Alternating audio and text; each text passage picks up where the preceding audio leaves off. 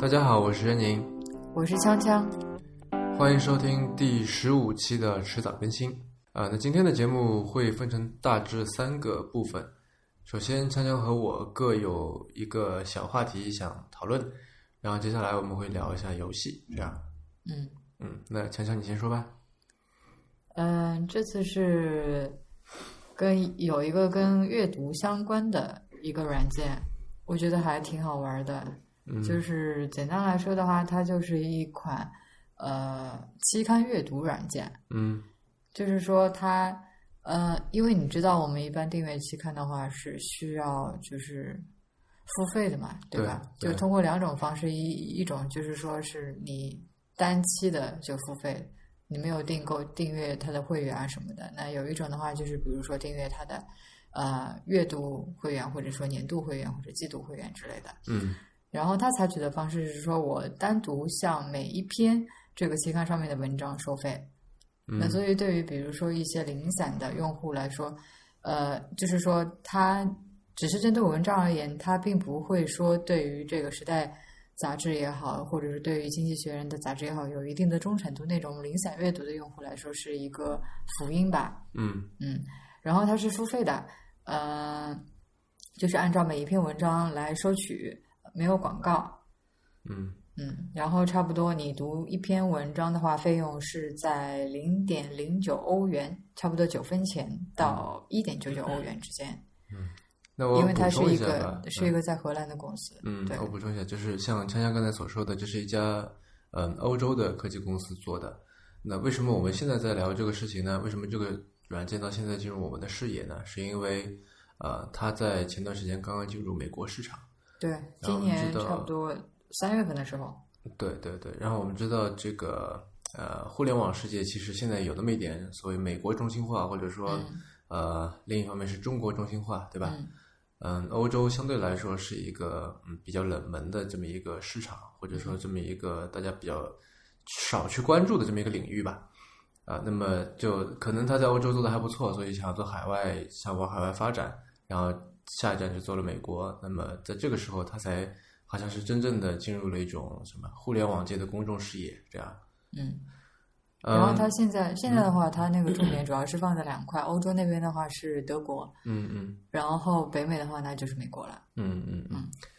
然后他做的这个事情，其实从这个呃原理或者说从他的这个根本这个原则上面来讲，并不新鲜，因为这个事情，嗯，苹果对苹果在 iTunes 发布的时候就是已经做过了，对吧？但 iTunes 是说，呃，你现在可以就是你购买音乐的话，你因为以前我们都是要一次性去买一张专辑嘛，对对嗯对对，吧？然后这张这张专辑里面可能好听的歌就一两首，就那个主打歌，其他都是，嗯，说难听点是用来凑数，说说这个不那么难听点，就是你可能不会太喜欢嗯啊。那嗯，iTunes 就允许你说呢，我现在只买一首歌这样。嗯那这本啊，这这个这个这个软件其实也是同样的道理。本来你对买一个杂志，可能需要的钱，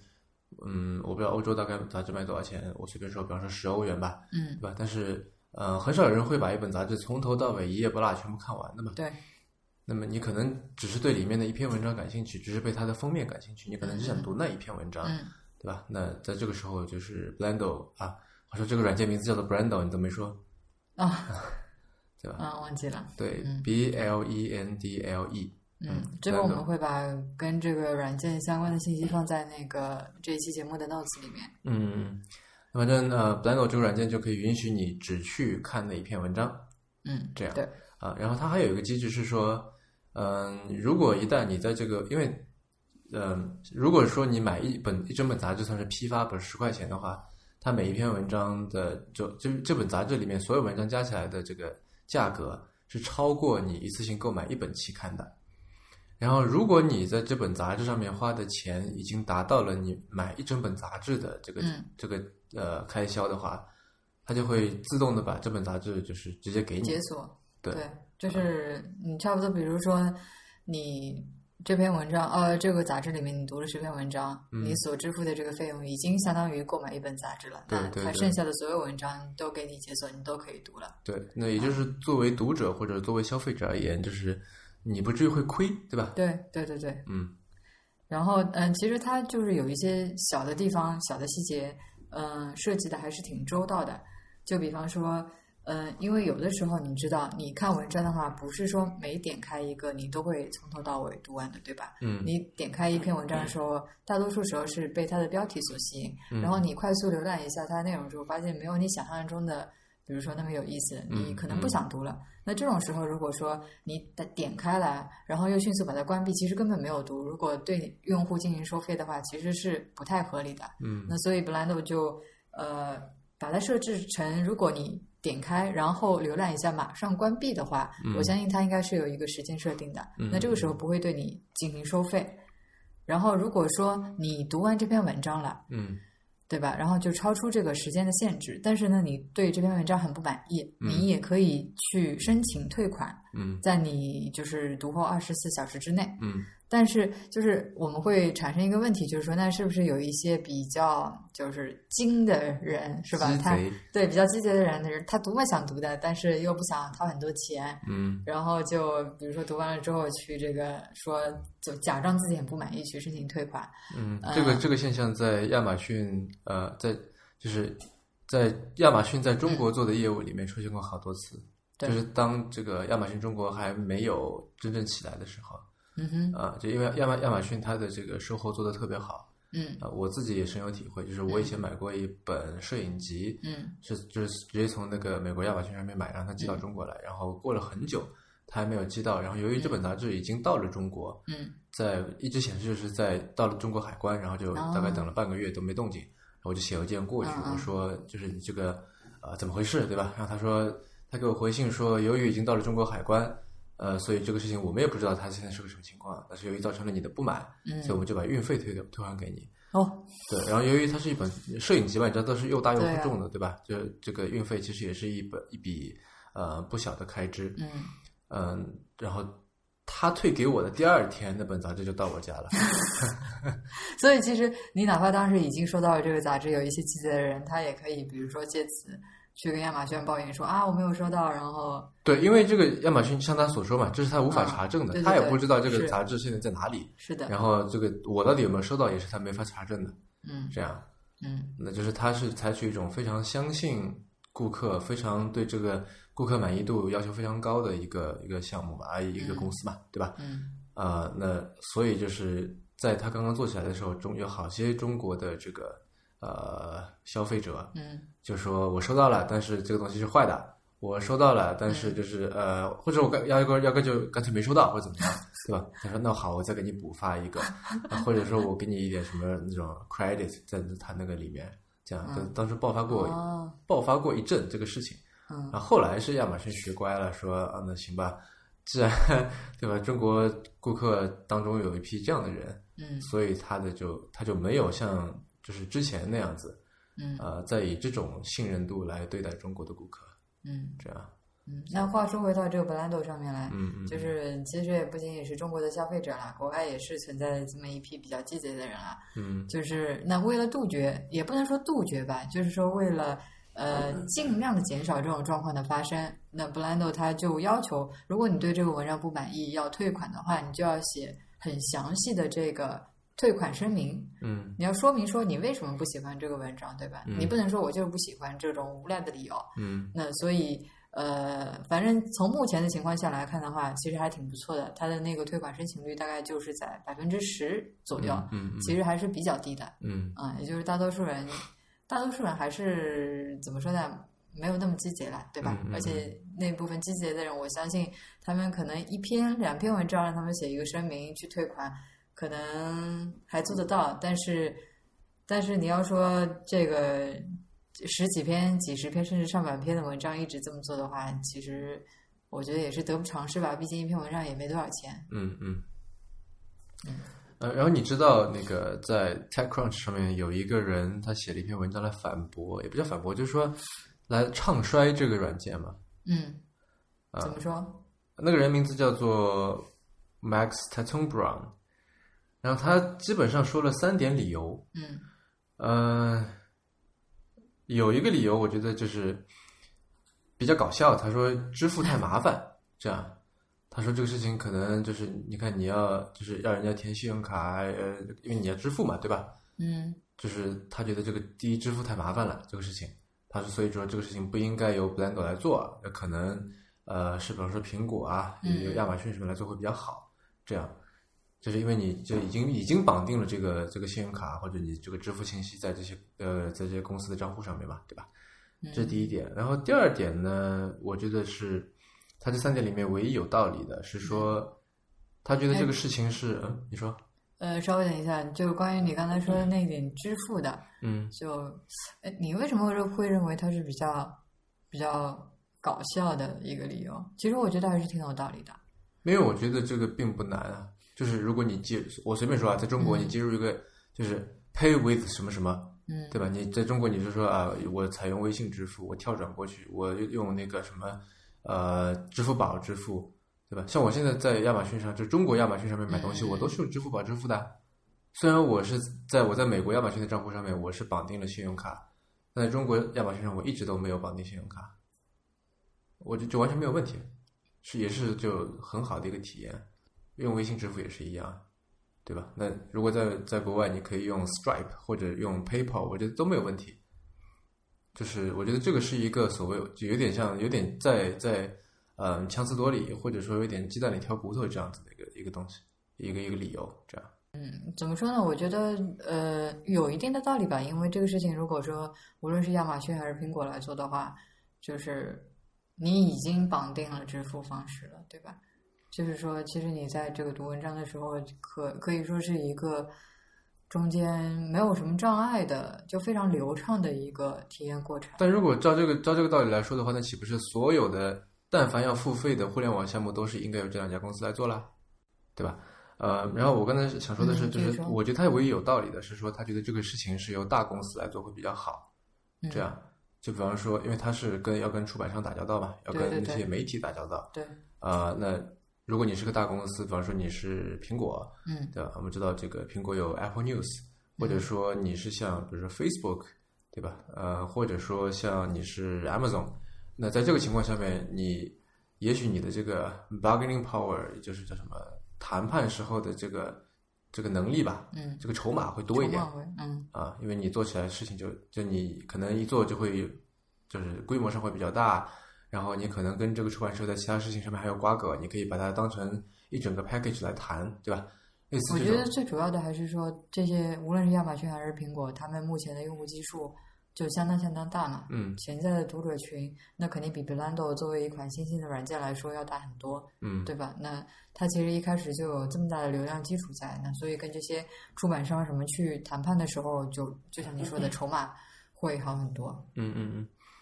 但我觉得这点，虽然我觉得它就是是 make sense 的，嗯但是我觉得它也呃不有能就点是牵强嘛，也不是说牵强吧，就说不能说的那么绝对。嗯就第一，嗯、大公司也是由小公司，不是小对，大公司也是由小公司变来的，对吧？你这个业务，你不能说我一定要成长到有多大，然后才能去做这个事情，这是第一点。第二点是说，哪怕大公司，嗯、我们知道亚马逊的 Kindle 刚进入中国的时候，他们是找了，呃，在一个在英特尔做了二十年的一个女强人，啊、叫做陈文艺，我记得，如果我没记错的话啊，嗯，找她来做就是这个亚马逊 Kindle 业务的负责人。然后当初他们也是，就虽然说亚马逊是个大公司，Kindle 是一个很成熟的产品，在北美啊，但是它到了中国，我记得它当时是只有七个人。然后呃，首先这个阅读器这样的事情，在中国也就是处于萌芽阶段。之前有过一个是叫什么汉王电子书的一个东西，哦对但是它就完全没有普及开来，嗯，只是作为一种非常猎奇的存在，或者说就是对吧？就它是一个我记得当时广广告倒是打的到处都对是、啊，对对，但是就是呃市场反响并不太好嗯啊，就反映到销量上面并不太好，这是一个。那然后还有就是中国的这个出版社，中国的这些内容制造者，他们就也还对于电电子书这个呃品类这种形式，都还抱有疑虑，对吧？就是说电电子书跟纸书到底是什么关系？嗯这到底是应该同时卖还是就分开卖？呃，包括说这个定价怎么定，大家都没有套路，都都不清楚，都在摸索。那我觉得在这个情况下面，你作为一个大公司，其实嗯、呃碰到的困难也跟小公司差不多。嗯，那既然是这样子的话，我觉得在这个情况下面，其实大公司、小公司其实并没有那么大的这个分别。也不能这么说吧，我觉得是因为在当时那个时间点上面，就是还属于说这个电子书刚刚起来，整个市场，呃，还不是特别的成熟，就是你其实还是需要，就在很长一段时间内对这个消费者进行教育，对吧？嗯，对，没错。我当时我想说的对是，就是我当然承认，就是在做，就是在现在这个时间节点上面，大公司做这件事情嗯会比小公司更方便、更有效率，对吧？嗯做起来就可能经济效益、跟这个规模效益都会更大，这个是我承认的，这也是我说它为什么 make sense 的地方。然而，我是觉得说，如果你拿这个理由去唱衰 Blendo，或者说觉得说他不该做这个事情，我觉得这就太绝对了。嗯因为小公司有小公司的办法，对吧？嗯你可以去就是 hack everything 去去呃自己想办法，自己去找一个可能嗯不那么正规、不那么体面的办法，但是就是可以达到同样效果的啊、我觉得这个就是如果你以这个理由去呃去打压它、去唱衰它，我觉得这是有点过分的。然后最大的呃，然后他这个文章其实我刚才是把他的这个顺序打乱了。嗯他说的第一点，就是我现在想说的最后一点，嗯是说他觉得就是应该亚马逊来做，为什么呢？然后他说他他的那篇文章里面其实没有说的特别详细，他引用了自己一篇之前在那个《Wired》就是《连线》杂志英国版上面的一篇文章嗯的链接，然后我点进去以后发现这篇文章被删除了，然后我、对我谷歌了好久，翻来翻去都没有找到这篇文章的存档。所以我不知道为什么，就这篇文章现在在互联网上是找不到了的。嗯，我只能看到他第一段的第一句话，这样。那他就说，他说我五年前写过一篇文章，然后说，呃，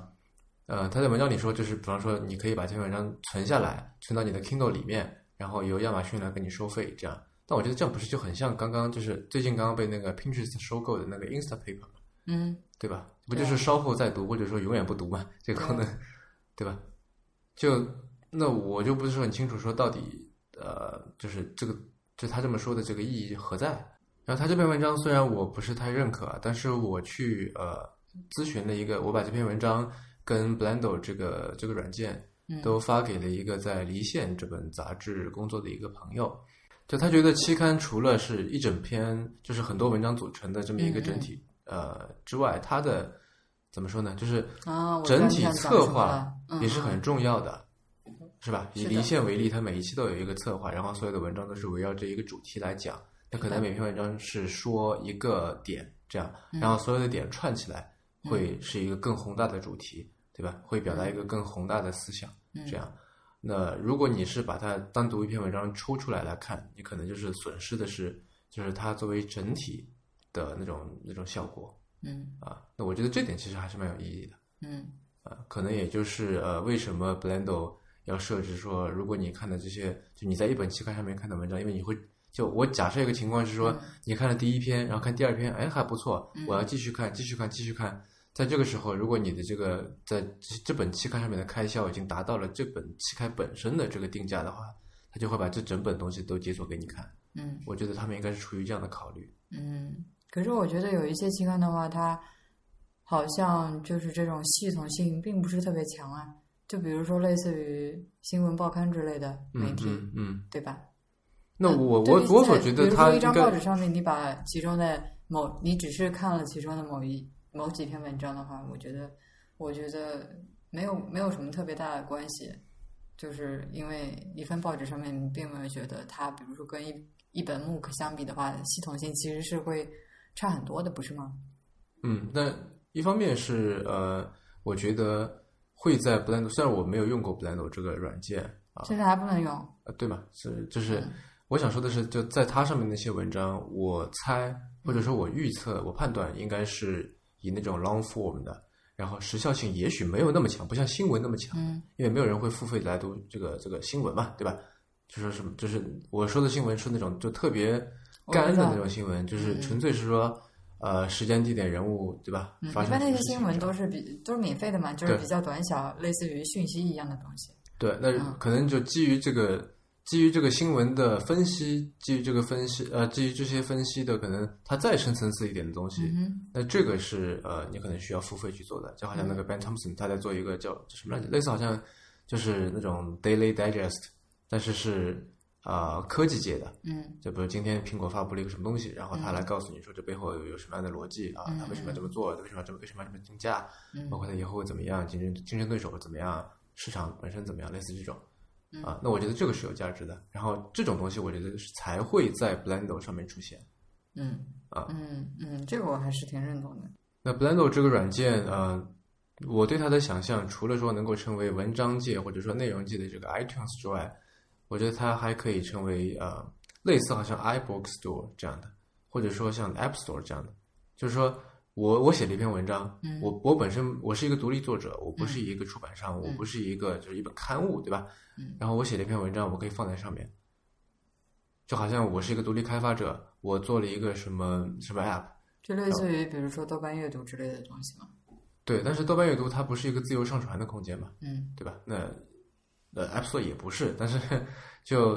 嗯啊，对吧？类似豆瓣阅读这样吧，嗯，但是就是说对呃，怎么说呢？就是作者的自由度更大，可以这么说吗？嗯，可以这么说啊。或者说，其实呃，我想到更好的例子，嗯，不是像那个呃，因为豆瓣阅读它里面还是以一本本书为单位对嘛对，对，就对吧这个媒介的类型也不是不太一样。对。我想说的那个更好的例子是，知乎出了一个东西叫做“一小时系列”，你知道吗？就是它不是一本书，嗯然后它是一篇长长的文章，是嗯这个知乎上面 UGC 上上的内容。嗯，我不是很清楚。然后它是一，就它基本上每一个我看看啊，是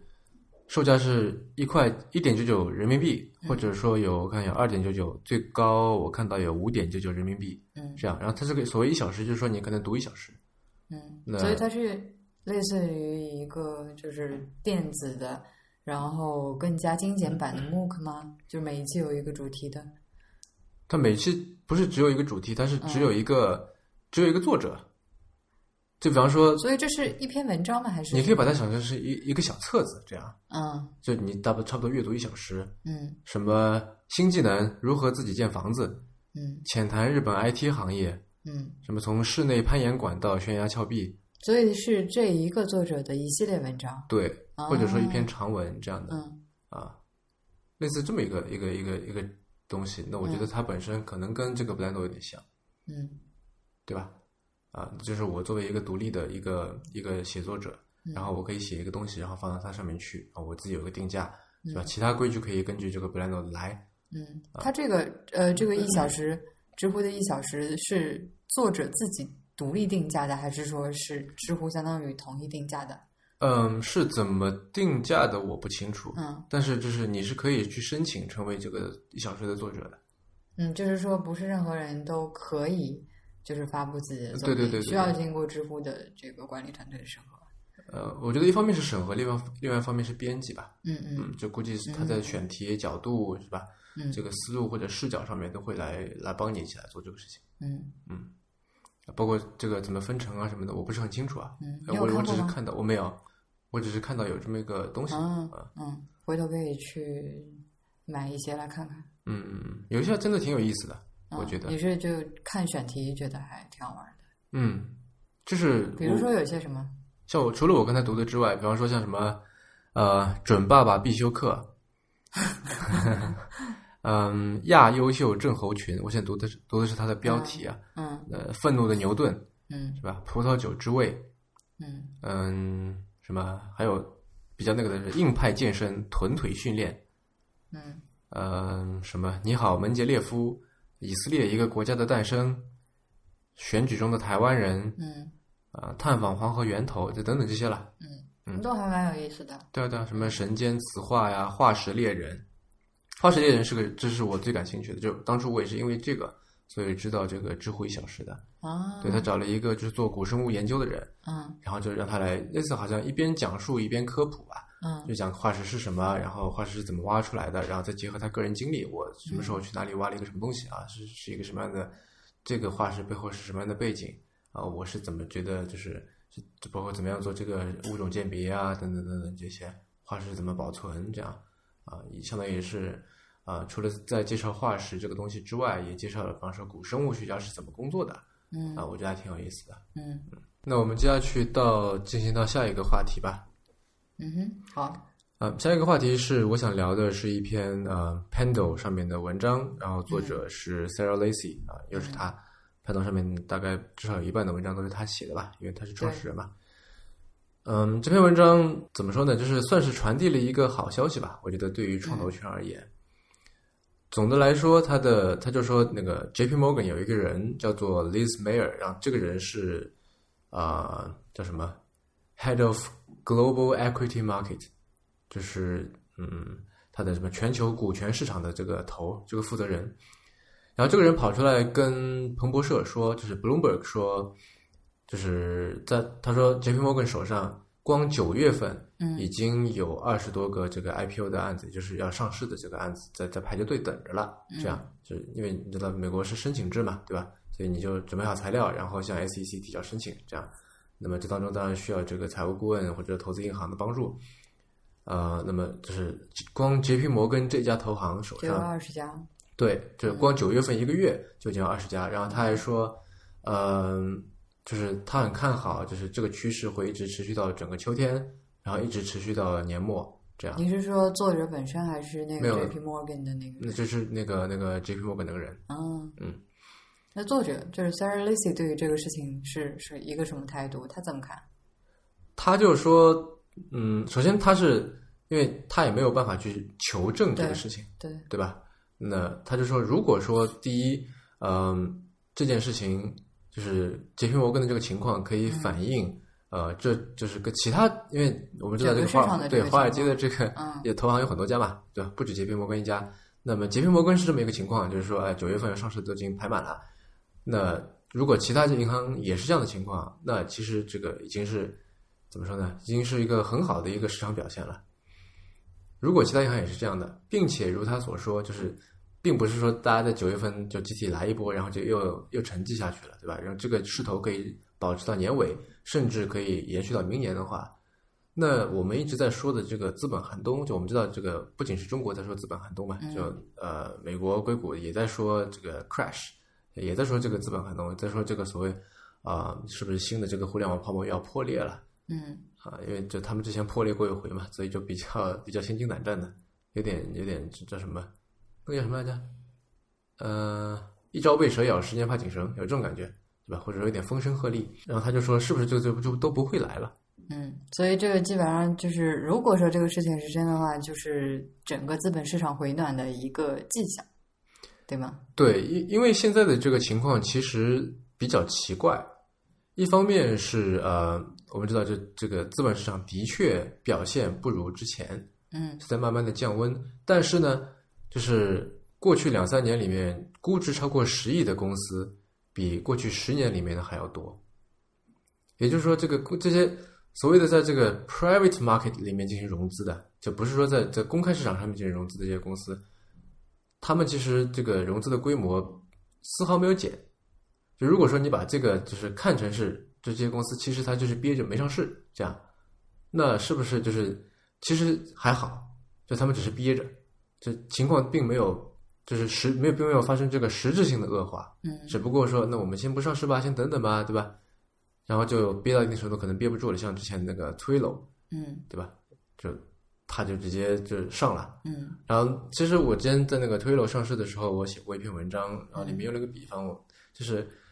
它上市让我想到了那个普泽直树在《二十世纪少年》里面描绘的一个场景，主角要通过一扇门，然后这扇门之前就是都是有去无回的，基本上到了，因为他拿的是一个假冒的一个身份证过去，然后这个身份证这假冒身份证的，这几乎一定会被发觉的，会被会被看出来的。然后，如果你发你的的那个卫兵发现你的这个身份证是假的，就当场击毙，这样。那然后就那他全村为什的么人还要去呢？不是基本上一定会被发现的吗？对，那就是戏剧性就在这里嘛，就是，呃，哎呀，再说就要剧透了。反正就是说他，他拿着这个身份证，在全村人的这个注视下面，往这个门那边走过去，然后把那个身份证递给这个呃卫兵看，然后卫兵看了以后就把他放过去了，这样。嗯那我想说的就是推 w 上市之前，嗯就是大家，我觉得华尔街整个都是以那个就村子里面那群人的这个这个角度，就看着推 楼往那扇门那边走过去走过去，嗯对吧？如果他能过，然后全村人都是打算，那我们也去做这个事情好了，对吧？嗯我们也要过去，因为他是就是其实他是要那扇门是通往东京的嘛，嗯然后那就我觉得当时这个情况跟普特之书在《二十世纪上演》里面描述的这个情况其实蛮像的嗯，啊。我我还在纠结于你刚才说的这个这个剧情，就嗯不是已经说了他几乎一定会被揭穿的吗？怎么后来就对啊，那你自己去看吧，哦带着主角我就不光环说吗了。这篇文章刚才在说的一点就是说，嗯呃，它也有可能这个资本寒冬也许就不会来了，或者说我们，因为我们过去一直在有点像就是怎么说呢，自己吓自己也好，就已经维持了一年多，对吧？就是说啊，你看资本寒冬会愈演愈烈，现在其实还算好嘞，对吧？然后呃，就是什么真正的苦还在后边儿，现在可能不算冬天，现在只能算深秋，是吧？这个暴风雪还没来，什么什么这一堆，就是比较唱衰、比较怎么说呢，不乐观的一些一些言论吧。然后这个呃 Sarah Lacy，我知道他是一贯比较乐观的，在这个事情上面，他觉是吗得对可是他觉得写他写了好些文章，就是来这个批判也好，唱衰也好，就是这个硅谷里面的这个事情，呃，因为大多数都是都是优步嘛，因为他们讨厌优步。好吧？对啊，因为他他在另一篇文章里面他说啊，这样会不会扯得有点远？但说一说吧，就是嗯，他把自己他他有一天找了一个好像是五年还是四六年前用的一个 iPhone，然后我看了一下，大概是 i 一个 iPhone 四。嗯然后他是说，就是这个 iPhone 其实是你就是怎么说呢，过去生活的一个缩影。就他把这个就桌面上面有哪些用哪些 App 调出来，然后说这个相册里面哪些照哪些照片拿出来，然后就有很多回忆嘛。他说，就这些回忆给我的价值远远大于当初如果把它卖掉换来的这个两百美金。然后它里面有一有一张图，就是他当时的桌面，然后就是桌面上面有好多 App，当中是一个 Uber，然后那时候的 Uber 还是就 logo 跟现在都不一样，包括就现在变成那个就像一个钱币那么个形状了嘛，之前是个 U 对吧？然后它那个 App 是在那个 U 之前的再版，哦是一个白底的一个 U，然后 U 上面还有个红色的，其实就是 U B E R 这么一个嗯嗯一个单词啊。然后他就说，呃，你们就是这一瓶里面有一个 app 是我这辈子就是在我任何手机上面都都都再也不会装的，就是你们知道是哪一个 这样。因为之前他说了很多文章，呃写了很多文章嗯去这个唱衰优步，嗯然嗯后优步还有几个高管出来，然后说就对他啊像，就可能不是那些高管本身吧，但是就反正就激起一些言论，然后高管也出来就是针对他也发表了一些言论，就是相当于是骂回去这样。嗯嗯然后还有一些人说，就是对他进行一些一些人工呃人身威胁什么什么的，因为他有个小孩嘛，对啊，然后就说啊要要什么要搞他的小孩啊，或者要搞他这个人什么什么类似这种，然后他就好像就算是这辈子都跟优步结下梁子了，所以就上面就但凡然后他就是但凡优步出一个什么事儿，他就要说一说，这样有的就是觉得没什么，但他也要在标题上面就是怎么说呢，就是呃什么皮里扬秋的在那里在那里呃就是反正。那就感觉好像说多说你一句坏话，我也是赚了，有这种感觉。嗯，好吧，就是我怎么说呢？潘多迪勒给我的这个总体印象就是，他是属于那种唱唱反调型的。我记得他之前就 除了优步吧，就是他对于整个的独角兽文化都是不看好的。嗯就是呃，他之前应该就不是写过那篇文章吗？什么标题叫做“为什么我讨厌什么硅谷的独角兽和他们所孕育的文化”之类的这么一篇文章。嗯嗯，对。但就是反正在这些独角兽，因为怎么说呢，我觉得很少有人会就是非常热爱这些公司嘛，对吧？因为这些公司一旦做大了，就可能就不酷了，因为就你相当于是怎么说呢？你要去热呃热爱一个小公司，热爱一个独立的这个一个开发团队，热爱一个呃独立的品牌，我觉得是一件相对来说比较容易的事情。对吧？这些就这或者说反过来说，这些品牌要寻找要找到这些铁杆粉丝或者怎么样是比较容易的事情。嗯但是你要作为一个大公司，你业务线有很多，然后你就你不在成长的路上，你不免会犯错嘛，你不免会得罪人，然后你以一个大公司，你就可能很难去吸引那些特别铁杆的粉丝啊，或者说特别对你有这个价值，或者特别对价值认同感，或者说对你特别有这个情感上面的认同感的这些这些粉丝嘛，对吧？呃，另外一方面就是他作为这个媒体，Pando 作为一家媒体，就是你去骂一个谁，比方说他骂优步好了，然后优步如果对他有所回应，其实他是赚的嘛，对吧？因为他作为媒体，他天然就需要 attention，、嗯啊，他他天然就需要别人的注意力。嗯，好，拉回来，拉回来，嗯，然后 Sarah 呃 Sarah 嗯 Lacy 在这篇文章里面又提到了优步，感觉要出去了。宿敌吗？ 有那种感觉吧。但是他这次不是自己说的， 嗯他是引用了《华尔街日报》的一个一篇文章，嗯就他说优步就是因为那个呃 J.P. Morgan 那个人，他就是提到说，就是在他们手上这么二十多个案子里边儿，就是很有就是或者说他的意思是，最近上市的话，科技公司最有可能成功，这样嗯就，是 most likely candidate 这样所。以什么又不马上要上市了吗？然后《华尔街日报》就在猜嘛，嗯就说到底是哪些公司要上市了，对吧？然后就《华尔街日报》说这里面应该会有优步，嗯呃，为什么呢？因为它的原因是说，优步的这个收入增长可能会在近期有显著的放缓。然后，就如果现在还没有放缓的话，啊、我觉得就 Pando 摘这句话是 有是有背后是夹带私货的。啊、a n y w a y 就是因为为什么会有放缓会成为它要上市的一个一个动机一个理由呢？因为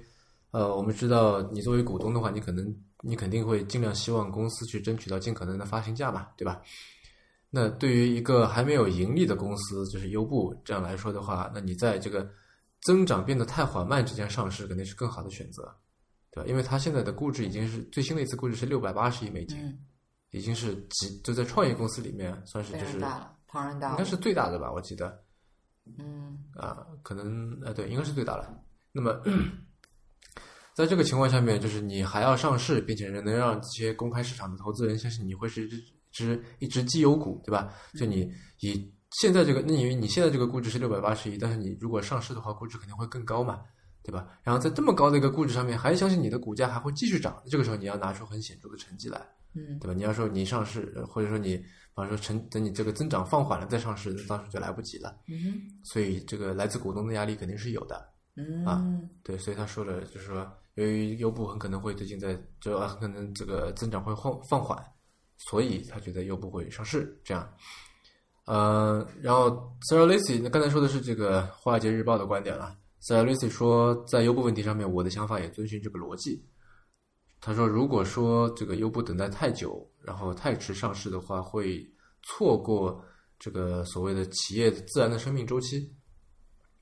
也就是说，它这里面又有含沙射影的说，就优步已经过了巅峰了。 就作为一个创业公司，你已经是吧过了这个巅峰了，你已经要已经进是入明放日缓期黄了。花了，是吗？对对，有这种感觉。嗯然后他说，这个相信同样的事情已经在这个 Pinterest 身上发生了。嗯那么，而且就是优步不但是呃，在这个国际市场、这个交通和物流方面的收入增长不太理想，而且它还面对着来自谷歌、特斯拉，包括有可能一直在谣传呢，就我上上上一期播客里面提到的这个苹果都在做这个自动驾驶汽车嘛，它还要就是面对来自这方面的竞争。然后这些公司，这三个公司加起来市值超过一万亿美金，就是这三家每一家家底都要比优步要厚，对吧？然后就是在而且在这个硬件啊或者在这个品牌上面更有优势，然后你优步就很可能就是吧就搞不过人家，所以你还不如就趁现在就赶紧上了吧。这样，他的内幕消息啊说，Airbnb 就在这个筹备新一轮的巨额融资，那也就是它也可以被排除在上市名单之外了。那另外就再大一就是跟 Airbnb 级别差不多的，比方说 Snapchat，嗯，就是今天也不会提交 IPO 这样。嗯那然后他是觉得说，就是虽然说就撇开这些所谓的叫实角兽，你知道有这个概念吗？叫 Decacorn，就是呃估值超过一百亿美金的嗯那个那个创业公司、科技公司，就超过十亿美金叫独角兽嘛。嗯嗯就是一百亿美金就变成十角兽这样。那他说就，如果我们不谈论这些公司，我们谈论更小一点的，啊、就比方说最近刚刚被收购的那个 Jet.com 就被那个沃尔玛收购，或者说就是做那个剃须刀的那个，嗯，Dollar Shave Club 被联合利华收购，对吧？就是这种十亿美金级别的收购案，包括说 Twilio 这些公司上市，就是他们呃成功 IPO 带来的这个信心的提振，他说对于这个风险投资人而言，就是都是一种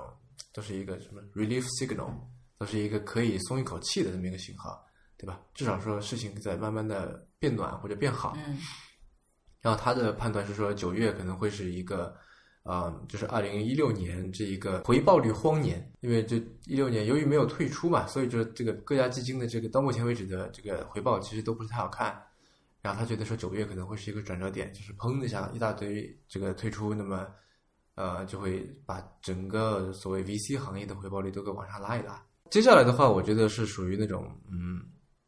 怎么说呢？因为我觉得 Sarah Lacy 这个人，他习惯做一些所谓的反向思考，就是说一个事情看上去很不错，但是它有没有什么副作用呢？他这样做这种方面的这个这个思考和写作嘛。嗯然后他说，呃，虽然这个事情对吧，对于创投圈的人而言是挺不错的，因为大家都不希望，这这大家都在这个寒冬里面都过得不是太舒服嘛。嗯他说，但是呃，就算寒冬不来，或者说寒冬要结束，也会有很多不好的地方。比如说，就是呃，他说很多风投机构都说过，就是这一代创业者这么会烧钱，是因为他们没有经历过融资困难的环境。然后就是这个什么狼要来了，搞了十八个月，然后到头来，就创业者还是没有尝到融资困难的这种滋味吧，这也都还是没有受到教训，因为有可能之前融了一大笔钱，到现在都还在还在花着，对吧？然后他还就根本没有尝到苦头，然后就这事情就已经过去了，这是第一个。然后第二个呢，他是说了一个，就是可能跟怎么说，跟湾区以外的人都关系不大的事情，嗯是说，呃，虽然说现在就我们知道这个由于有硅谷的存在，所以就是无论是旧金山还是呃靠近南湾，比方说这个山后 C 等等地方，这房价都是非常高的嘛。旧金山可以现在说是美国房价最高，也就是世界房价最高的地方之一了。然后他说，虽然最近这个房地产市场稍有降温，但是科技公司的这个员工的工资还是还是特别高，嗯对吧？然后由于就我们知道这个房价高是由于这些科技公司员工有钱嘛，嗯他们买得起买得起这些贵的房子，嗯然后就是那些什么老师啊什么的都被这都被相当于是被挤出去了。嗯呃，他提到有一个人是呃，这 Palo Alto 的什么规划与交通委员会的一个成员，嗯哼然后这个人，你想他是一个就是当地的怎么说呢，相当于是还算是身居要职的这么一个官员吧。然后他由于支付不起，就是无法负担在 Palo Alto 的生活成本，然后搬出去了，然后也就也就从这个委员会里面辞职了。就你想，他是一个做交通和规划委员会的人，他是来规划这个区域的，然后被自己的这个所规划的区域给规划出去了，对吧？这这其实蛮讽刺的嘛。那他就说，如果说你想接下来一大堆的这个 IPO 出来，嗯那就很多人是吧，手头这个呃有股票、有期权等等，相当于大家又有钱了，嗯对，吧？那这个那房房价价又会进一步的飙对升，对对，然后就会更加会导致，就你知道现在旧金山索马地区原来都是一些什么文艺店铺啊，对吧？都是一些什么小咖啡馆、小店什么的，好多我这觉得些。这个这个问题已经被好多人都就好多人好多媒体诟病已经很久了。对，那他就说，如果说现在这个啊，大家都继续 IPO 吧，这个问题会愈演愈烈，可是其实我觉得还好哎，是吗？什么还好？就是你刚刚所说的这个问题，就是呃，我觉得这个问题是，嗯，我不是特别清楚这些城市的发展历史，但是我觉得，比方说纽约吧，嗯对吧？它作为这个一个国际的大都市，它当时在城市的发展历史当中，有很多地方，比方说 SOHO，嗯那原先也都是一些呃艺术家什么聚集的地方嘛，因为负担不起，比如说曼哈顿之类的房租，那嗯他们就在那个 SOHO 居住，然后开自己的工作室啊什么的，嗯那就把整个社区打造得非常好。嗯那整个社区的氛围，包括说周边的这个，就一系列的配套的设施起来之后，嗯那你你可想而知就会吸引别的人进来，把嗯嗯当地的就其他人进来也也可以有钱买房子，对吧？那就把嗯当地本来住扎在那边的艺术家就给挤出去了，嗯嗯然后那这部分艺术家就转展到了其他的地方，比方说呃布鲁克林，对吧？嗯那其实 Williamsburg 也是对对对 w i l l i a m s b u r g 以前的话还算是一个，就相对来说就是比较穷，嗯就是没有那么的光鲜亮丽的一个地方，但其实现在也是个时髦地儿。嗯就我觉得，其实这些就你说现在旧金山的这个这个情况，其实都是一样的。呃，但是我觉得还好。你你说纽约虽然说之前同样的这个情况发生过，而且不止一次，对吧？一直都在发生，但是也没有说纽约就变成了一个完全的这个，比如说金融中心，然后没有任何的所以你是文化相信多样性。所以你是相信有点那种什么社会达尔文主义的吗？嗯就虽然我觉得，当然，呃，我觉得这是市场行为，嗯这是很自然的事情。嗯但是就当你看到呃我看到过好几张新闻照片嘛，说，比方说一个开了八十年的或者五十年的一个老店，也也不叫老店吧，就是那个小的，比方说小卖部吧，是吧？就可能就爷爷在这儿买东西买烟抽，爸就爸爸也在这儿买烟抽，就儿子也在这儿买烟抽，对吧？然后到了现在，他门口贴了一张纸，说由于这个科技公司能够出得起更高的房租，或者说他们已经把房租抬得很高，所以就我们不得不要把这个店关掉了。你当你看到这种新闻或者这种图片的时候，你多少会有一点多愁善感的吧？对，这个我承认是的。嗯，那他这篇文章就是在说，就可能是从跟你不一样的一个价值观，或者从一个角度，从另一个角度在说这件事情吧。嗯，那当然我也相信，就是说，呃，这怎么说呢？人挪这什么树挪死，人挪活，嗯，对吧？嗯就是这个公光是房价或者就是好的东西，金子到哪里都会发光的。你家小店，你可能就是那，呃因为人类历史上有太多这样的事情嘛，对吧？我觉得如果纵观历史的话，也许这么一个小小的事情，可能就是是吧？就是所谓的这个沙漠里面的一粒沙子，虽然可能会在一段情况下面，在你的这个心理或者情感上面这个起一点小波澜。但是它并没并不会对这个任何人的实际生活造成特别严重的影响。好，那我们过渡到下一个话题。下一个话题是游戏。呃，然后我跟锵锵都非常的清楚，游戏这个话题非但不是说在我们一期播客里面的一个话题可以讲得完的，也不是一期播客可以讲得完，甚至不是一档播客栏目所能完全覆盖的内容。然后我跟锵锵也谈不上什么特别 hardcore 的游戏玩家，连 hardcore 都算不上好吗？或者说连玩家都算不上吧，我觉得，是吧？呃，我们之所以想要来聊这个话题，是因为最近，呃，第一是，呃，终于买了 PS 四，虽然我知道不是一个特别好的时机，因为这个索尼很快就要发新款了嘛，嗯呃，这是一个。第二个呢是玩了一个游戏，嗯第三个呢，由于就是买了这个主机，玩了游戏，呃，然后也关注到了一些这个游戏行业的新闻，看了一些分析，呃，所以就想来聊一聊。呃，那我其实，在高中时候玩游戏玩的还算比较多，就那时候老是上网吧嘛，然后呃组那些什么 CS 战队啊、魔兽战队等等，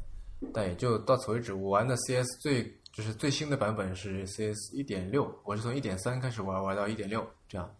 然后再之后的那些我就再也没有玩过了。嗯嗯，然后魔兽我记得也是玩到叫什么冰封王座还是什么的，就就没有再玩了。这样，包括在后面的这个魔兽世界啊什么，我也就没有再玩。啊、所以我的游戏经历基本上是从这个呃《仙剑奇侠传》， 叫什么《金庸群侠传》开始，然后到这个就是《红色警戒》，到什么《沙丘魔堡》嗯，然后再到什么模拟城市啊什么这堆，然后再到什么 NBA，我记得什么九七嗯还九六啊，最后就是这个 CS 一点六这样。嗯，所以你最喜欢的一款游戏是什么？嗯，这很难 2K 讲吧。对，二 K 是在那个就是 PS 平台上面的嘛，嗯但是现在玩的是是呃相对比较多一点。嗯就在之前，如果你要说最喜欢的，可能就是 CS 吧。我们那时候就是跟别的战队啊还去对战等等，然后、呃搞的就到了网吧就拆他的鼠标，拆他的耳机，因为我要我们用我们自己的。啊我记得那时候还有个我们队里有个家伙买了一块微软的鼠标垫，嗯，特别贵，我记得是一百多块钱一块，然后装在一个铁盒子里边， 是一块磨砂玻璃， 就是用那个鼠标垫，就是你可以就是移动鼠标移的特别精准，因为 CS 是一个第一人称射击游戏嘛，嗯嗯所以它对这个鼠标移动的精准度很要求很高，这样，嗯然后他每次都就仪式感特别强的，你知道吗？从一个铁盒子里边拿出一块玻璃，你知道是很沉的，然后就把这个鼠标放在上面，这样，然后那时候我们用那个罗技的游戏鼠标，嗯就它还可以调配重，因为这个如果太轻的话，在手里会没有手感嘛，所以就它调配重，然后调这鼠标速度什么什么，反正呃，当初算是，如果你要说 CS 的话，我可以算是一个半职业玩家吧，在当初啊、呃就还打打战队什么联赛啊什么什么的这种，你都到了半职业这个呃，我觉得高可以度说了。得上，对，因为我我跟那些就是职业玩家也打过，那时候就已经有这个所谓这游戏职业化的这个趋嗯趋势或者说萌芽出来了。你有想过就成为职业的玩家吗？嗯，从来没有过。那是我高中生啊，真的高中生，高中男生喜欢打游戏，这不是太正常了吗？呃啊，那时候我们这还做训练啊，等等啊，反正这个往事不再提了。那这次主要是想从一个游戏开始谈起，然后由于我太久没有玩游戏，然后锵锵是几乎从来没有玩过任何一款游戏，对吧？或者你就没这有里没有可以没有好定好的义玩一下过。一这个游戏，就是那些什么休闲小游戏啊之类都是排除在外的，是吧？就可能呃，比如说这个只有这个、啊，我这么说吧，就是说一款主机游戏，对主机游戏，嗯，对吧？虽然说那个什么可能，呃，在之前的什么魂斗罗啊，什么超级玛丽，呃我相信这些你也没有玩过，对吧？或者是这你些也我还呃不对，你没有打超通级过，玛对吧丽之前是玩过的那，你没有打通关过嘛？对不对？我相嗯信，就只是稍微玩一下，就是对啊，对啊，对随啊，便玩一下。对啊，那就是相当于你比较认真的去对待的，比较细心去体会的，嗯是吧？比较 take it seriously 的游戏，就是现在这第一个，也是个老游戏，嗯叫做《风之旅人》。嗯，英文名叫做 Journey，对，然后有的地方会翻译成旅，就旅行的旅一个字，嗯，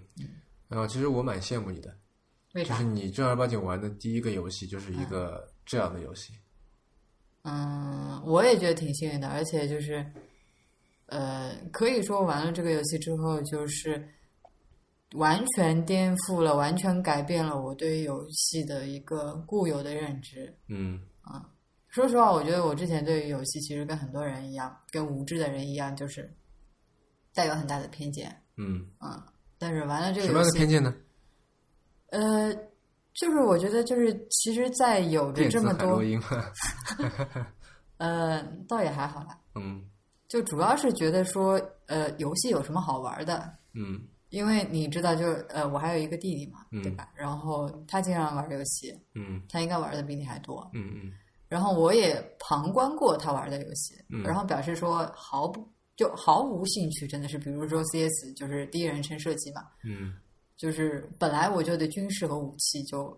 完全不感兴趣，所以看到一个人在那边使劲的就射击杀人，就觉得说这有什么好玩的？嗯那还有包括可能其他的，比如说魔兽啊之类的，那就是就一眼望过去就是好多小人、小怪物在打打杀杀的，然后哎觉，得但是我想问，你对 CS 不感兴趣对吧嗯？那你对那些所谓的好莱坞动作大片，比方说《零零七》，你感兴趣吗？一般。什么《黑鹰坠落》这种战争场景，你感兴趣吗？呃，我真的只能说一般，就是说我对这个题材其实并没有特别大的感觉嗯或者偏好，嗯但是有一些，比如说拆弹部队，它本身也是这个算是军事战争对题材的，对吧？但它确实不，确实是一部很好看的电影。嗯所以我喜欢看。但是你要说一些，比如说，嗯，比如说漫威的好多电影吧，啊、就大多数其实我都是不太感冒的。其实我是不是特别喜欢看这些，嗯，好莱坞的爆米花电影，嗯，主要是觉得无聊。嗯，就因为啊套我路主要是套路刚才都想差不问你多嗯是，就是如果你对游戏里面的这个军事场景、这个战斗场景不感兴趣的对话，但是就我我想问的是说，到底你是对这个东就这个军事战争这个这个 topic 不感兴趣，还是说游戏这个展现形式无法引起你的兴趣呃，没有，其实是我对这个 topic 本身就不感兴趣。啊？嗯，如果说有一些例外的话，是因为它故事确实讲得好。嗯嗯嗯嗯所以之前的话，我就是游戏，在我的印象中就很多吧，至少是这个从我非常非常有限的了解里面，就是这样子的一个状况，嗯所以就觉得说没有什么好玩的，因为因为其实你在空闲的时候还是有很多其他的消遣的选择嘛，对吧？看电影、看电视，对吧？听音乐，嗯然后就看书，对吧？就包括睡觉也算是吧。嗯嗯嗯嗯，所以就觉得说，在其他就有这么多其他消遣的选择的时候，为什么我要去玩游戏呢？嗯嗯。那这次是什么样的原因，什么样的一个契机让你开始玩《风之旅人》这个游戏呢？我我最开始玩的时候，就是你推荐给我的呀，嗯。然后我就去看，呃，去哎，看我也那推荐给些你其他游戏，但你的不感兴趣、啊。有吗？有吗？有啊，就那个《Last of Us》，我在说这个很好，这个就是嗯情节很好看，对对吧？就是各方面都很、嗯制作是这很样精良，子的就是这样。你把那个 Journey 推荐给我的时候，我去看了一些评测，嗯嗯，然后呢，就是看完评测之后，比方说我会去那个网上看了好多人玩完之后的一些简短的感想，嗯有一条特别印象特别深刻的是说，好多人玩到后来哭了，嗯我就特别不能够理解，嗯因为大多数的游戏我就不明白，说你怎么会玩到哭了你？我可以理解你玩嗨了、玩兴奋嗯了，但是为什么会玩哭了？就是到现在为止，我唯一记得有人有玩哭了的经历，可能就是在《仙剑》的时候啊嗯，就不少人都跟我说过，就是他们玩《仙剑》的时候玩哭了，嗯就非常非常少的游戏能让你玩哭，所以这个是印象很深。还有一个就是它的画面，嗯嗯，就是我在玩之前，嗯，有看过它的一些，比如说截图啊，然后它的预告片，非常非常的漂亮。嗯我觉得我应该算是个外貌党吧，嗯嗯所以就是看到，就怎么说呢？看完它的预告片之后，就有点像在看一个制作非常精良的动画电影的那种感觉，所以就嗯就这样就玩一下的。呃，那由于这个《风之旅人》在游戏界算是一款比较老的游戏了，因为这个游戏更新很快嘛，对吧？它是二零一二年出的，嗯然后它当初就只这个好评如潮，嗯啊，我觉得可能也是华人游戏这个华人游戏人做的就是最好的作品之一吧，嗯或者说在世界范围内受到好评的这个呃最好的作品之一。因为我们知道之前就你刚才提到《仙剑》，有人玩就玩哭了，对吧？嗯、但其实就是呃，你可能不知道，在中国的 RPG 界有过就是三剑这样的说法，嗯分别是《仙剑》，也就是《仙剑奇侠传》，还有叫《轩辕剑》。嗯轩辕剑一代再出了好多，另外一个叫古剑奇谭，嗯叫三剑。然后这三剑呢，其实都是，嗯，你可以把它看成是一个所谓的互动性的一个电子小说。嗯然后里面但凡有人哭，我觉得多半是由于这里面有一个角色死掉了，就是我现在忘了叫什么名字了，但是就是当初我觉得我也有点感动，嗯，你哭了吗？我忘了我我有没有哭，嗯但反正他里面死掉了，这样、嗯啊，是赵灵儿吗还是什么？我忘了，反正就是他为了救这个主角然后死了。嗯那么就是，然后主角也很感动，然后我也很感动， 因为你会有那个有那个代入感嘛，代入感，对对。就你一开始就是以就是驾就是操纵着李逍遥这个角色，然后就慢慢你就觉得说，人家这里面人在说逍遥，你就觉得是在叫你自己。呃，这这种这个所谓的感动的这个感受或者这个方式，其实是跟你阅读呃小说或者说看一个电影其实是差不多的，嗯对吧？然而我觉得，因为我看到你在玩那个《风之旅人》的时候也哭了。然后嗯对我我也有一种就是所谓莫名的感动，嗯在某些地方。然后我觉得《风之旅人》呃给人带来的这个感动，或者他的这个催泪的点、催泪的方式，跟跟其他那几个不太一样。对它更像是诗歌，你觉得呢？或者说，它在某种程度上面就是是那种，比方说，你有没有过看一幅画看得很感动的经历，或者是看的时候心里很有触动，然后就觉得想要哭出来什么的？好像不是，印象中好像没有特别，嗯，我有特别深过刻的这，种我有过，就是呃，在刚刚开始玩这个游戏的时候，我马上就联想到了一幅画和有一个诗人说过的一句话。这幅画的名字叫做《Night Hawks》，你知道吗？夜鹰。嗯就呃，作者是 Edward Hopper，那这幅画现在被就是藏在叫什么啊、呃芝加哥艺芝加哥艺术学院的那个学校里边儿，就他描写的叫什么呢？嗯，主题算是就是那种什么叫什么、呃 human isolation 跟那个 urban emptiness，对吧？就是他是三个人，然后就一个街角，然后是特别明亮的一家咖啡馆里边， 有几个人坐在那里，看似他们物理距离很近，因为都坐在一个餐厅里面嘛，有的就坐在一个吧台上面，但是他们的就是各自都不跟对方发生任何关系，这样，然后这个街上也没有任何人，就这家店跟这个首先是这个街道跟整个世界好像是没有关系的，这家店跟这个街道是没有关系的，这家店里面的人跟各自其他的人都是没有关系的，对吧？就是你看着这个，然后心里就会浮现出一种很孤独、很悲哀的感觉，嗯啊，甚至有点害怕，所以就你会有这种这种呃，怎么说，类似好像读诗时候的这种体验吧，对吧？然后另外一个呢，就刚才我说的那幅画是《就 Night Hawks》，是我在刚看到这个场景时候我就想到的。然后另外的一句话，还是说话的话，是一句引一句引言，是我在玩玩这个游戏以后，呃，有的这个感受，就是叫做 The universe is made of stories, not of atoms。就说宇宙是组成宇宙的是故事，而非原子，嗯，我觉得嗯，非非常同意。对吧？嗯然后说这句话的是呃美国诗人 Muriel Rukeyser，她本身是诗人，是女权运动者。然后我觉得她这句话这句话算是她最有名的话之一吧，因为在、我觉得在某个场合被很引用过好多次啊、那么就是我玩了这个《风之旅人》这个故事，因为我打了好多遍，自己打通了一遍，帮你打通了一遍，后来又变成白跑一回又打通了你一遍。哪有帮我打通了一遍？就是就反正就在你旁边看着你打通了一遍嘛。anyway，就是感觉跟自己打通差不多嘛。就是相当于这个故事，我从头到尾我看了三遍，嗯，然后我深深的觉得有这种感受。那你作为这个第一次玩游戏就接触这个游戏的人，因为我会在我而言，因为我之前玩过好多 RPG，嗯那我会有一种感觉是呃，就是我会把它下下意识的跟我之前玩过的那些 RPG 来进行对比。你以前从来没有正式的打通过一个 RPG，那你是什么样的感受呢？呃，其实其实我也打了不止一遍嘛，嗯对吧？我第一次第一次打的特别艰难，因为真的是打的非常非常的烂，嗯然后就玩了很久才通关。哦，没有，第一次其实没有通关，因为我最终掉到了一个非常非常丢脸的掉到了一个 bug 里面，怎么也出不来了。嗯然后第一次就这么不了了之了， 嗯，然后后来又玩了一次，嗯对，差不多玩了两三次吧。然后第一次的话，其实是就是呃，非常怎么说呢，就是非常嗯、带有一种非常焦急的心态，嗯就是因为呃好像就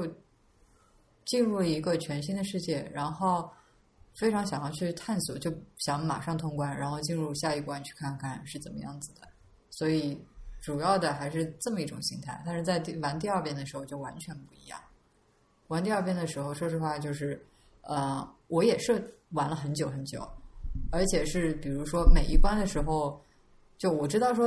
因为玩过之后我知道怎么通关，对吧？嗯但是我没有及时去通关，然后就到处在那个地方乱走，就角角落落都走遍了。就哪怕是有一些地方，呃，应该是应该是走不进去的嘛，嗯对吧？是一些 bug，然后也在那边就试图进去，虽然后来知道这是不可能的，嗯嗯，就是在那边反正进行各种各样的探索，嗯，然后还有一个我非常喜欢的地方就是说，嗯，它是一个联机游戏嘛，它会在玩的过程当中给你随机匹配另外一位玩家，嗯但是只有两个，也就是说在同一时间最多只有两个人在玩，嗯嗯，然后我就特别特别的期待有其他的玩家出现，嗯嗯然后比如说我怎么说呢？我觉得我应该算是一个嗯反馈特别多、特别活跃的人。如果说有其他玩家出现的话，就是我会主动上前，比如说围着他唱歌、围着他跳舞干什么的嗯啊、然后就呃，无论是跟着他去到别的地方去，还是说我领着他去挖一些挖一些那个符咒啊什么的。你觉得这是为什么？因为你在你在现实生活当中，并不是一个会主动去 approach 对对陌对生人的对人。，呃这个我觉得也是，就你刚才说的那段话，让我想起，呃，我之前不是在看那本呃凯文·凯利那本《必然》嘛，对吧？嗯然后它里面在评论或者在谈论这个呃 Ted Nelson 那个 Project Xanadu、嗯跟 跟这个 Tim Berners-Lee 做的我们现在在用的这个万维网的时候，他说，呃，无论是人物还是事，直到他们被链接才得以存在。然后由于这个游戏里面，你在很就是很多时候都是孤独的行走在一个特别宏大的场景里面，对吧？嗯就嗯对，有沙漠，有雪地，对对，然后有这个深谷底，嗯，然后是不是由于要有一个人出来跟你发生链接，然后你才会就你的这个心底里面的焦灼不安、孤寂，然后才会减轻，然后你才能确定自己的存在呢？因为你不然的话，就是说的悬一点，你怎么知道自己走过这条路了，对吧？你沙漠里走过，然后足迹很快就没有了。我相信你迷路应该也是由于这点吧，就或者这个算因素之一，对吧？嗯，沙漠里面走过，很快这个足迹也就没有了；雪地里面走过，这个足迹很快也就没有了，对吧？所以这是一个你，就它里面的这个世界是你只能是你很难去留下什么痕迹的。你怎么样在这个虚拟的世界里面寻找这个存在感？可能唯一的办法就是找一个人来跟你一起来吟唱，跟你一起来发生共鸣。呃，或者我觉得换一个换一种说法来说的话，就是存在感其实也可以说是一种意义吧，嗯嗯嗯因为在那么一个，嗯，他刚开始的那个场景，比如说是在一个非常，嗯，广阔无边的一个沙漠里面，嗯然后你分不清方向，然后你也不知道自己要做什么，嗯就是因为他那个故事的设定，就是说你，你只知道你要朝着那个山的方向走，嗯但是具体说你要怎么做，怎么才能到达那里是完全不知道的，嗯嗯所以就是非常非常非常的迷茫，嗯，这么一种状态。嗯嗯嗯，我倒没有觉得迷茫，因为可能我玩游戏的这个经验比你要多一些，所以它里面还是给出了一些就是很典型的，在这个电子游戏里面会出现的一些提示，嗯你该往哪里走什么的，这样啊，所以就迷茫我倒还好，嗯，然而就如你所说吧，我觉得你的迷茫可能很大一部分来自于，呃，这个游戏它是没有一个特别清晰的主线情节的，嗯对吧？就你很难讲说它到底讲了一个什么样的故事嗯啊、它不像是像，比如我随便说，像《仙剑奇侠传》这样，一个人出生，然后你很清楚的知道他是谁，他是干嘛的，他有什么朋友，对吧？然后他有什么样的动机去到另外一个地方，又碰到了谁，那个人又是什么样的，对吧？他们俩有什么样的关系？是你说相爱也好，吵架也好，打架也好，对吧？呃，然后又有什么原因那个人离开了，然后就是是，然后他们一这一路怎么样的冒险，最后完成了一个什么事情，然后他是为了什么完成这个事情的，对吧？完成这个事情以后又发生了什么事情，这样，那其实他都就这个《风之旅人》这个游戏里面都没有说，嗯你只有一个很模糊的一个任务，对吧？就是你要到那个山顶上去，嗯然后这个任务它其实你非要细究的话，它也没有明说，嗯，它就是一开始给你放了一段动画，对，啊、是就是一个山一个山头，对吧？发着发着光，然后这个镜头越拉越远，最后是一个小人，一个红袍小人在那里，嗯这样他看着远处那座山，嗯那就就算是一个暗示吧，就是意意思说你要去登那座山，你要到那个方向去，对吧？但是呃，你要这个就是因细究的话，其实他也没有非常详细的给你指明，像一般的 RPG 那样说，跟你说。呃由于那个身上有个宝石，然后由于比方说这个小红袍的妈妈生病了，然后拿到这个宝石才能够救她妈妈，所以说啊，妈妈我要上山了， 是吧？类似这样的就都没有，因为因为一般的 RPG 套路会是这样子的嘛，嗯啊，所以它都没有。呃，或者说一般的这个文学小说的这个或者武侠小武侠小说的这个套路也都会是这样子的，它都没有，所以我觉得它更像是一种叙事诗。嗯嗯，然后我看了一些这方面的一呃文章、分析文章和播客，就是那个 g a l i o 不是在之前采访了陈星汉嘛，也那个也听了。我觉得他整个非常符合，嗯、达达乐队在很久以前给诺基亚某款手机做的一首广告歌。我觉得诺基亚三三多少一个广告歌，嗯啊，叫无双。他的第一句话就是“人生就是一场 RPG”。那我觉得反过来就是他这个就是 Journey 这个 RPG 本身，也就是在影射人生，是吧？没错，嗯，就是从你这个呃出生，然后一关一关的走过去，到了一个嗯，就以一个比较松散的一个方式在推进你这一关关的往前走，嗯对吧？除了滑沙的那一关，就是不是不是波兰那个滑沙，就是在沙子上面滑翔的那一关，其他地方就是你都是呃，你愿意停留多久就停留多久嘛，对吧？呃，然后直到你触发了那最后的一个那一个点，然后你才会进入到下一关。嗯，我觉得它让我联想起一部小说，是香港的一个现在虽然年纪很大，但是非常有童心的一个小说家，叫做西西。嗯写的一本小说，小说叫做《飞毡》啊、这本小说其实呃也是蛮久之前写的了，我没记错的话是在九十年代。我记得呃梁文道在看《理想》里面最近提了他啊，就这本书相对来说不是那么大众，虽然西西是香港很著名的一个作家，呃，然后它里面描述就他的这个整个叙事行为，我觉得有那么一点像《风之旅人》，或者说《风之旅人》有一点像他，它里面也是这种就是。呃，没有一个特别清晰的主线，然后也没有一个就是也没有明确的这些心理描写。因为我们知道，在这个《风之旅人》里面是没有这个叫什么，没有对话系统的，对吧？对你唯一能做的就是你没有对话，然后也没有任何的表情显示，你唯一能做的就是呃行走，对吧？飞跃，然后这个吟唱，嗯嗯所谓的吟唱是什么？你要不要跟听众解释一下？万一有一个听众没有玩过《风之旅人》的，像我们这呃，么就老是土，主角，也就是你在里边的角色，是有点像一个一个一位僧人，或者说有点像忍者那么那样子的一个小人儿，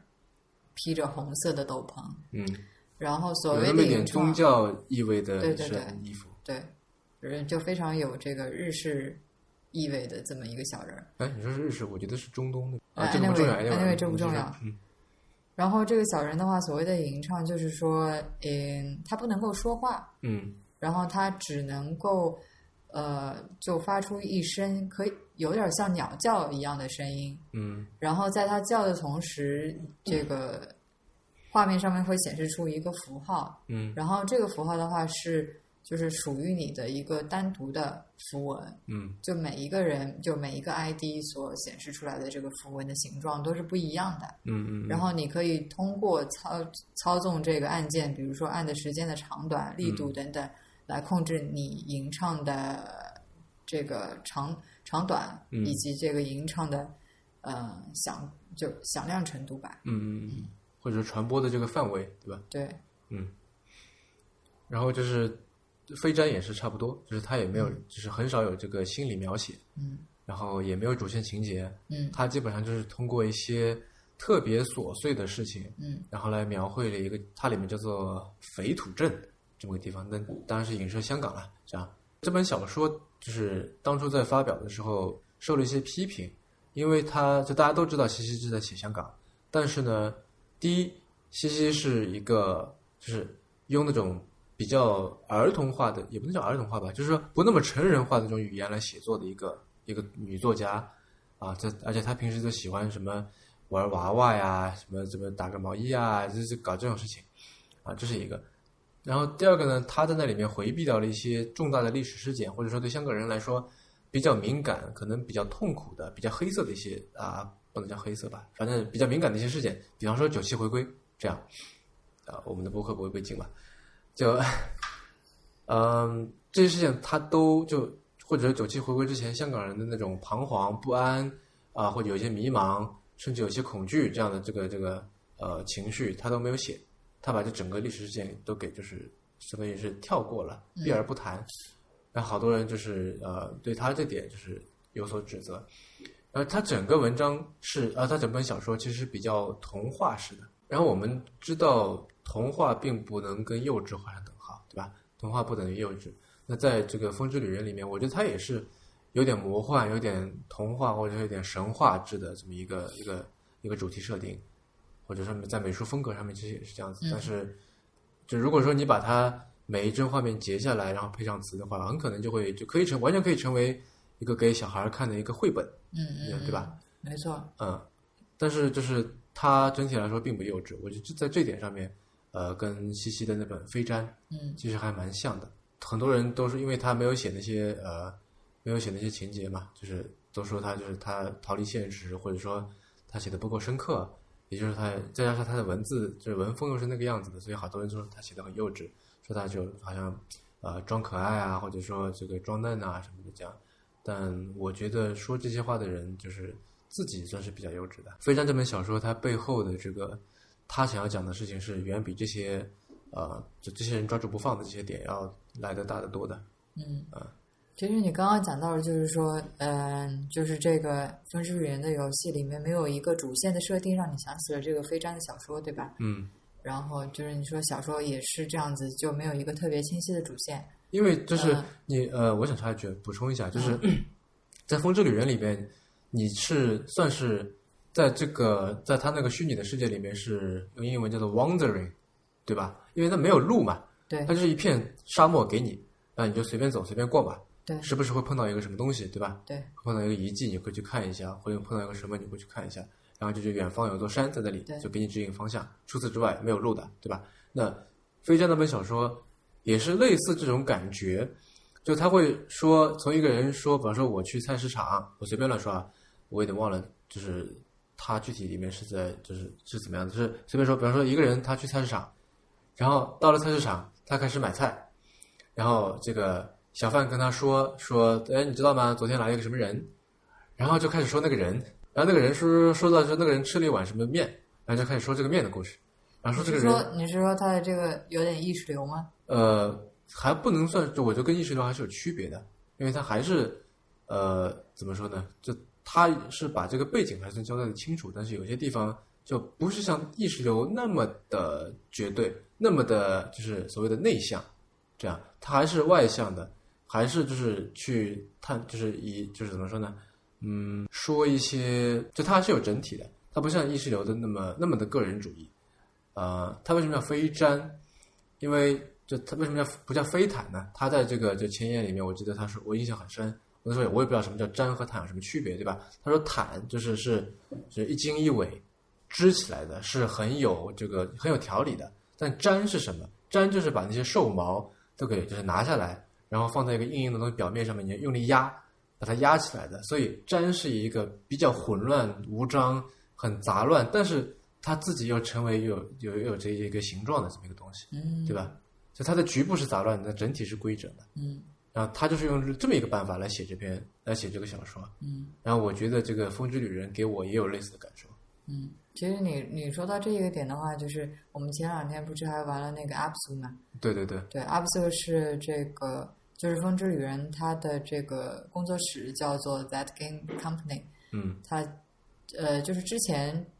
呃这个 That Game Company 其中的创意总监吧，我记得是，art director 嘛，哦不是创意总监，艺术总监。嗯嗯对，Art Director，他自己独立出来就做了一个游戏工作室，叫做 Giant Squid。嗯然后他这个新出的这个作品就是 UP 主，嗯，然后其实从各个方面来讲，跟那个《风之旅人》都是非常像的一款游戏，就潜是也水是版《风之旅人》，对潜水版《风之旅人》，但是不是联机的，嗯，然后也是一个 RPG 的，然后冒险型的。你确定它是不是联机？的吗？还是说我们没有碰到而已？因为我们之前也就玩玩了，只玩了一次。回头我可以再去核实一下看，就是嗯，因为它这里面也是可以吟唱的嘛。嗯有可能，那回头再去查证一下好了。嗯嗯嗯然后我我想说的是，就是它在各方面跟《风之旅人》都很像，就是而且甚至我可以说，在没有主线这一条，呃，就这一点上面做的比这个《风之旅人》更甚，嗯对吧？《风之旅人》你至少知道说你要往那个山的方向走，嗯那这个 UP 主的话，其实你一进去，你完全不知道你要干什么，就完全不知道，你就在那边瞎游呗。嗯，然后游着游着发现，哎，通关了，啊，然后就是这样。但是呃，但是就是就是挺大的一个区别，就是那个《风之旅人》里边儿你是联机的，你会出现跟其他玩家之间的互动。嗯然后我觉得由于这一点的存在，就是《风之旅人》会好玩很多很多，比起 UP 主来说，嗯嗯嗯。另外，我觉得《风之旅人》就明显看得出，他在各种细节上面的打磨都比那个 UP 主要要好啊。嗯。但是我觉得最重要的，至少对我而言吧，还是这个玩家之间的互动。嗯嗯嗯。嗯，我还记得你就我在那边玩，你在旁边看，嗯，然后看见自己的影子，你说啊，有有别的玩家来了这样。对，就是嗯我觉得这个是一个嗯，怎么说呢，非常有意思，也是我自己很奇怪的一个地方，因为我并不是一个特别喜欢跟人交流的人，嗯，对吧？我的基因陌结生果人，，哼我的基因结果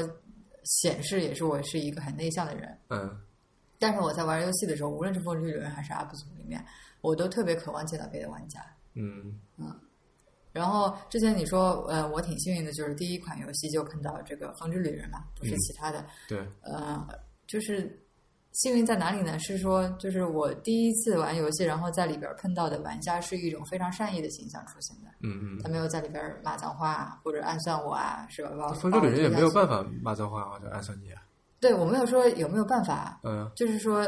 也。当然是多亏了他这个设定嘛，使得玩家哪怕是心怀恶意，想要比如说把我推下悬崖，嗯，这个游戏的设定也就是让他做不成。嗯就是我的意思是，幸运的地方在于这里，就是说第一次接触到游戏，然后在这个嗯玩的体验当中，你感受到的是其他玩家的善意，无论是说这个是由于机制本身嗯所导致的必然的结果，还是说这个玩家本身就是怀有善意的。嗯，但是我有一种感觉，因为就是这个陈星汉他做这个游戏的初衷就是想营造一个所谓充满善意，或者说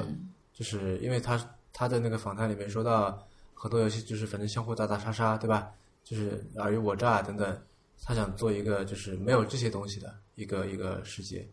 对吧？然后他是提到，我记得他说是他玩《仙剑》的时候哭了，嗯可能是就是跟我同一个，就我感动那个那个那个就是故事那个点吧。那他也在那个时候哭了，因为大多数人都在那个时候，就是呃赵灵儿死掉，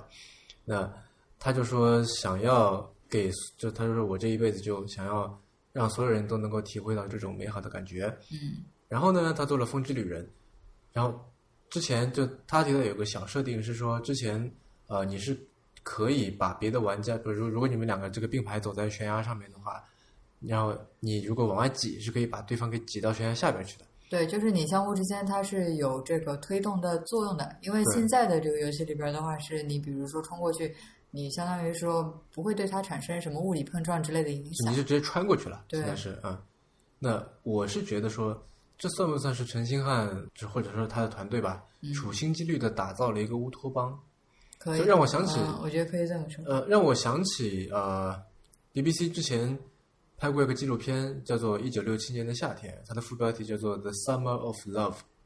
就他想说的是，就是那个六七十年代反文化运动的时候，对吧？嬉皮士说就是呃什么 “Make love not war” 嘛，对吧？什么啊、呃然后什么 “love and peace” 这些，然后啊有那么一点点，就是大家呃组成了一个怎么说呢？呃，公社，然后什么社员都相相亲相爱，对吧？所以那时候才会有什么呃 Whole Earth Catalog，才有什么 Access to Tools 这种需求，对吧？那但是那个是这是一个不长久的时态，这是一个不稳定的，这是一个非常临时的，可能在特定的这个社会时间节点才会出来的那么一种状态。呃，我我想说的是，就是在现实生活中，这个状态会消失。那么在这个怎么说呢，在游虚拟世界里面，在游戏的设计世界里面，在这个《风之旅人》的世界里面，这个状态会一直被保持下去。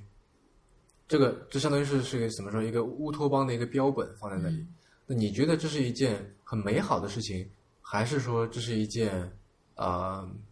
怎么说呢？有那么一点悲哀的事情，就是说现实生活中大家都是啊那个样子，然后嗯我要追求所谓的 inner peace，我要追求一种啊我还相信人性的善等等。你只有到这个呃风之旅人的世界里面才能够感受得到。我觉得是这是一件挺好的事情。为什么？其实不仅仅是风之旅人，就是我应该怎么说这个事情呢？就是，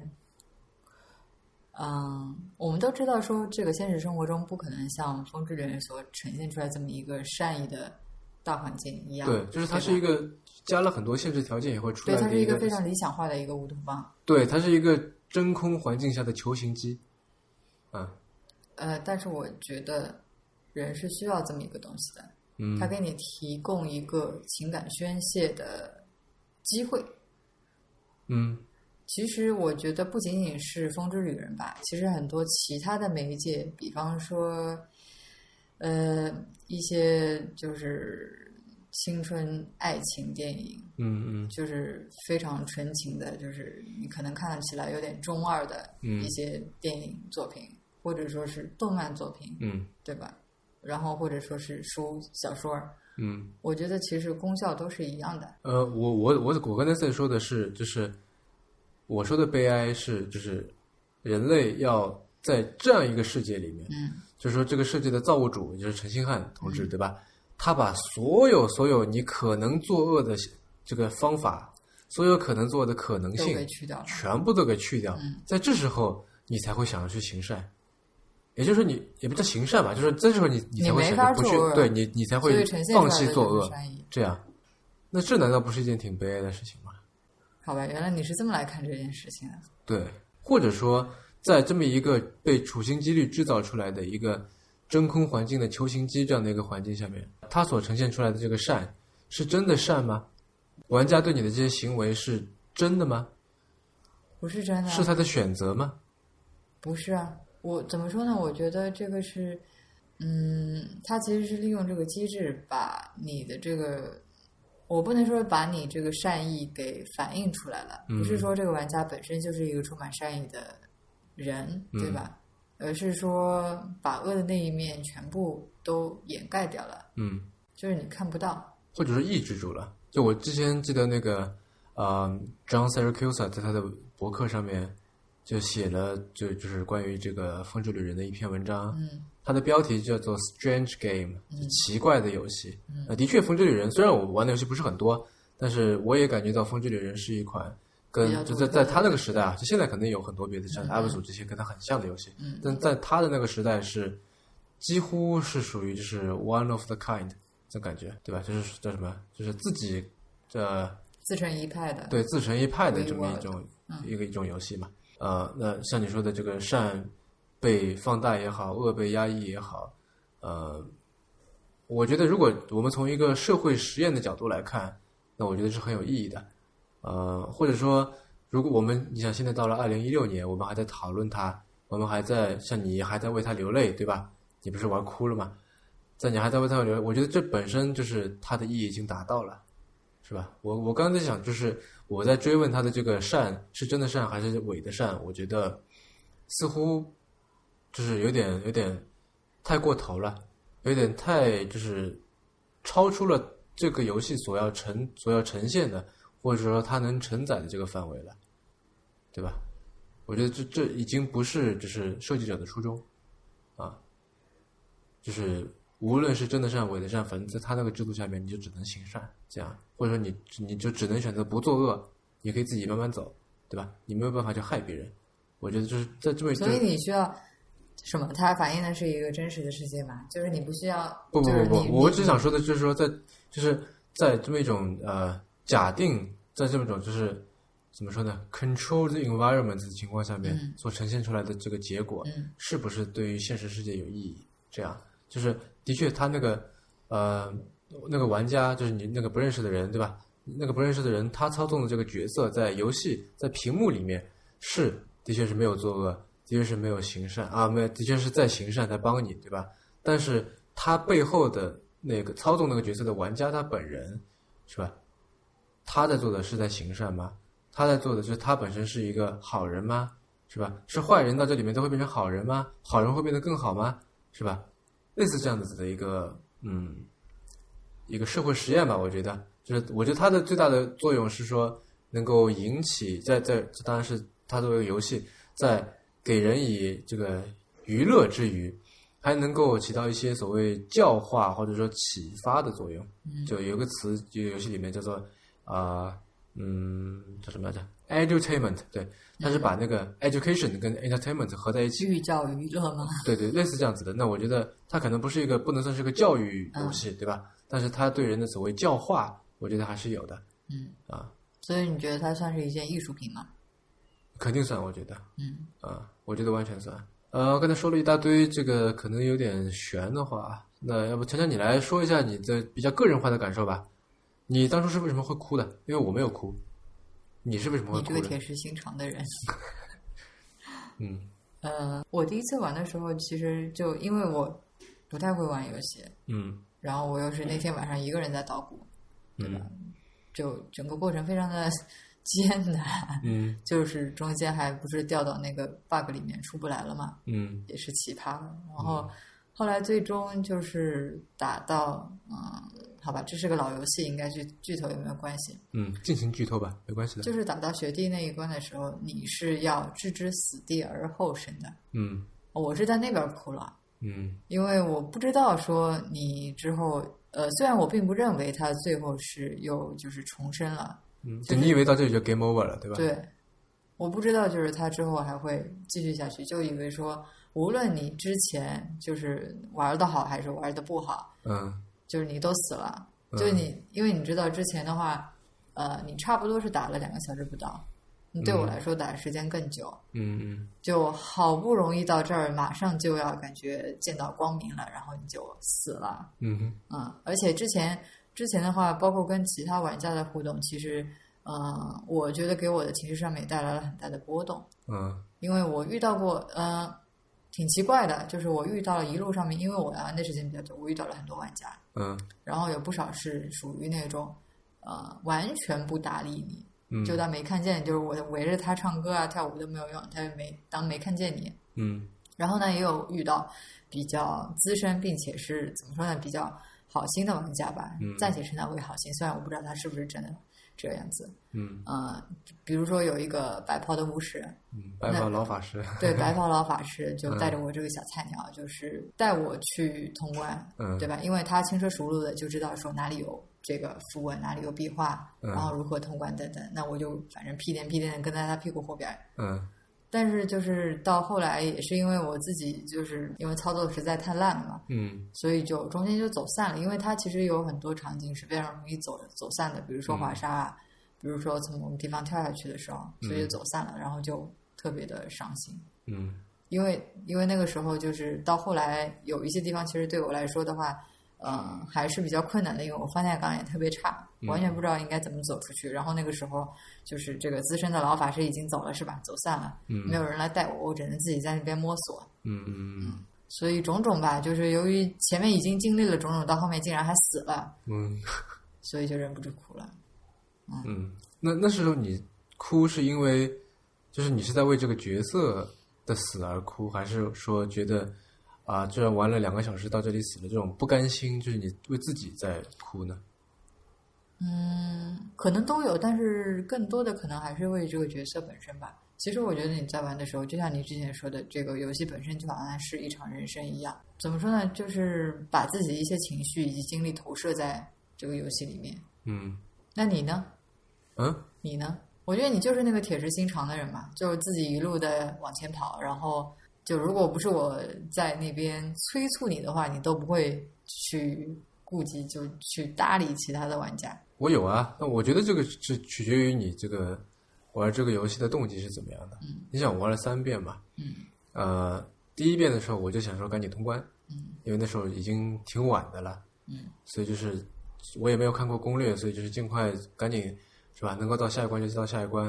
那第二次是看你玩，再有一次是就是我希望能够就怎么收集完全部的这个符文变成白袍嘛，嗯对吧？那个时候那一次是就是相当于是最后一次是最功利的，嗯嗯那在如此功利的情况下面，我就是我，而且我是根据攻略来玩的嘛，我就知道什么东西在哪里，嗯我就想说赶紧把这个东西找到，因为整个剧情对我来说已经完全没有新鲜感了。我非常知道下一关是什么，嗯而且在这个时候，可能我的注意力是放在，比方说像那个，呃，华沙那个场景，怎么样去拿到那个特别难拿的那个符文，怎么样飞过去，嗯对吧？在哪里蓄力，在哪里怎么样？啊，我可能会在关注关注是在这些点上面。然后我觉得，之所以我没哭，第一是就那本身我觉得男性跟女性，或者说我跟你吧这个泪点本来就不太一样。第二是由于我是被你剧透了，没有啊，我哪有剧透？有啊，就是你因为你现在玩嘛，玩到一半不玩了，然后玩到那个死的地方就不玩了。我看到你死了，然后我也看到你我没哭有了。死，我只是掉到一个 bug 里面去不了。不不，就是出不我来说我看到那个死亡的场景啊。啊，我觉得他就是死了，之后是那个灵魂升天了，他就是死了。嗯，anyway，反正就是说游戏没有结束嘛，嗯，对吧？那我是知道这个事情，然后再去经历，就完全就没有那种惊喜感了，你知道吗？好吧，然后嗯、呃就其实我玩完第一遍，第一遍的时候其实也是有那么一点点就是功力，然后更多的是焦急，就是想尽快通关嘛，嗯看其他的这个几关是怎么样子的。其实到后来从第二遍开始的话，我就呃怎么说慢悠悠的在那边瞎逛，真的是瞎逛。嗯呃，包括我后来在那个自己有在看那些，比如说真的是这个高手在那边就是进入一些 bug 里面去玩，嗯呃，怎么说呢？就是，嗯、我自己有一个特别大的感触，就是说，在通过在第一遍通关之后，我就特别希望进去到那个 glitch world 来看，嗯就是说这种探索的欲望会非常强烈。嗯。然后，我所们以基本上已经把这个游戏就是玩到透了嘛，你把所有能达成的也没有成没就，有所有能没有没有没有，能能吃的那些能拿的那些奖杯都拿到了。嗯，没有，就嗯、呃我不知道为什么，就是说实话，对我来说的话，去吃那些符文，去就收藏那些壁画，也就是说，收集这些所有的奖励，对我来说好像啊吸引力并没有那么大。我更希望进到那个 Glitch World 里面去嗯，看，就是为什么？对我一种有有一种莫名的吸引力。啊就尽管你知道很，Glitch 多 World 是什么？ Glitch World 是指就是说，呃，这个游戏设定者其实他不让你进去的一些地方，其实就是那些游戏的 bug 里面，嗯对吧？因为它是一个 bug，其实你本身并不是走这个线路的，嗯然后因为它是个 bug，然后你就莫名的，反正可以进去溜达一圈儿，嗯啊、但是有特定的方式。就我第一次是真的是阴差阳错，不知道，反正莫名其妙自己就掉进去了。但是进去之后怎么也出不来了，嗯，因为我那个时候是个小菜鸟。嗯然后一般来说，你要进去这个格里 w o r 的，你一定要是那个最高级的白袍巫师，并且嗯要掌握一些高级的操作技巧，然后才能在里面就是反正游刃有余的溜来溜去。嗯，好吧，你说的这个让我想到以前我们打 CS 的时候，就地图上面有一些点是呃用一些特殊的方法是可以跳上去的，比如搭人梯啊或者怎么样。对，可以这么说，嗯就是说你要掌握一些特殊的技巧，然后进入到一些地图上面。嗯，一般来说，这个游戏设计本身就本意不想让你进去的地方啊，对对对，啊、一些角角落落里面，嗯但是你会看到一些别样的风景。当然，大多数其实是挺无聊的，嗯并没有特别好看的，但是有一些景色还是挺震撼的。嗯嗯嗯然后我就想到最近其实挺火的，然后口碑也是褒贬不一的那个无人升空的这个游戏。那 No Man's 啊 Sky 嗯，也是索尼出的，对我稍微了啊、解也不一是索下尼之出，是后它，也是索尼系的吧？算是。稍微了解一下之后，我还挺想去玩的，就是因为它是属于那种探索型的，就它其实很多人反映它是一个特别无聊的游戏。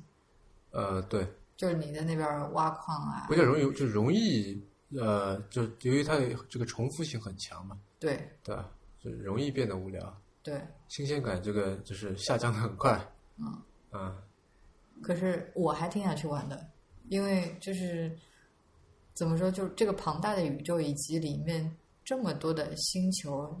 就这么一个庞大的位置，我觉得对我有特别大的吸引力。嗯我本身就不是特别喜欢那些打打杀杀的射击的什么这个打怪升级的游戏，嗯嗯嗯嗯嗯，无人升空也是一个挺就是从评分上来看蛮戏剧化的、蛮两极分化的这么一个游戏。我记得在哪里啊？它的评分就说说喜欢的是两千多，嗯，然后说讨厌的是也是两千 多，然后中立的好像就两百还不多少，就是就你要不要不特就好像榴莲这样子的，就是嗯你就要像么妈特妈别一喜次欢，对对对一，样的妈妈存或者在榴莲这样子，啊，要么特喜欢，要么特讨厌，很少人就是觉得说有是不中立是的无所谓，对，嗯啊，那好吧，嗯，时间也差不多了，就嗯我们今天就说到这里吧。您刚刚收听的是迟早更新的第十五期，这是一档以科技创新、生活方式和未来商业为主要话题的播客节目，也是风险基金 Once Ventures 内部关于热情、趣味和好奇心的音频记录。我们鼓励您给我们任何意见或反馈。如果您觉得有任何嗯、比较好玩的话题想要我们来聊的话，或者想要跟我们来交流的话，呃，欢迎您写邮件给我们，或者说在这个社交网站上面来找到我们。我们的新浪微博 ID 是迟早更新 FM，电子邮箱是 embrace at weareones.com，拼法是 e m b r a c e at w e a r e o n e s 点 c o m。迟早更新的网站的网址就是邮箱的后缀，您可以在页面右上角找到页面链接。嗯，您可以在 iOS 内建的播客 App 或者各大播客平台搜索“迟早更新”进行订阅收听。我们希望通过这档播客，能让熟悉的事物变得新鲜，让新鲜的事物变得熟悉。啊，那么我是任宁，我们下次再见啦。我是锵锵，下期再见。